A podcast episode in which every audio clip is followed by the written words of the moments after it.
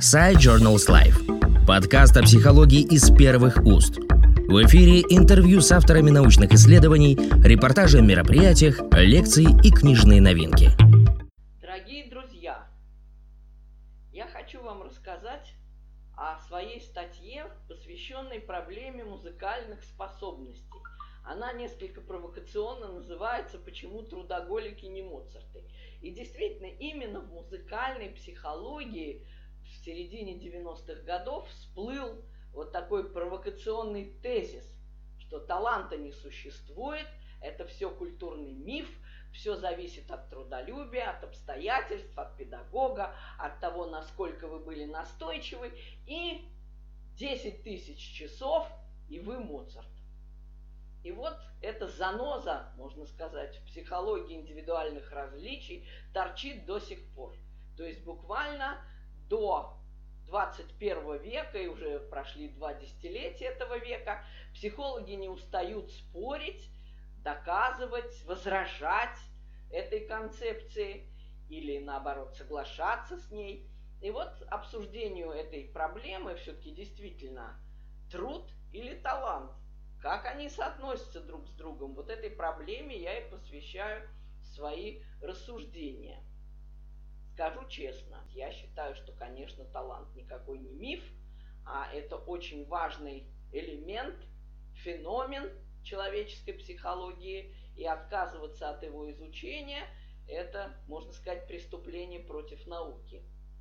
И второй важный тезис, который я обсуждаю в своей статье, это, собственно, опять-таки миф о музыкальном слухе, который является непреложным условием успеха в музыкальных занятиях.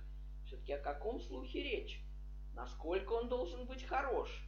Что мы под этим понимаем?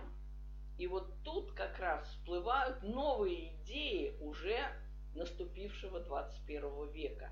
Оказывается, не то, что мы понимали обычно под слухом – то есть умение повторить мелодию, э, умение расслышать какие-то звуки э, или воспроизвести какие-то музыкальные последовательности. Вот эти вот все умения не играют решающей роли.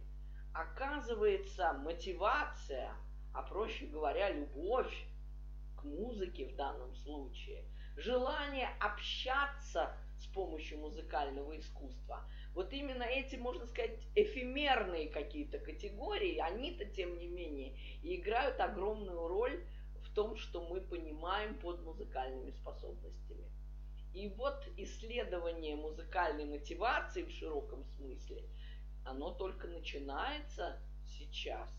И кое-какие соображения по этому поводу я пытаюсь высказать в своей статье, естественно, привлекая мнение ученых-психологов, тех, кто в поле работает и изучает это очень предметно и, надо сказать, большим успехом и давно. То есть вот эти две проблемы, само существование таланта как категории психологии, психологической науки и сущность музыкальных способностей, не сводимых к привычному для нас слуху, а скорее даже относимых коммуникативной нашей природе, к желанию общаться звуком и к потребности такого общения. Вот эти вот проблемы я и обсуждаю в статье «Почему трудоголики не Моцарты». Так что, если вам это интересно, вы можете к этому материалу обратиться. Спасибо вам большое. Подкаст Side Journals Life о психологии из первых уст.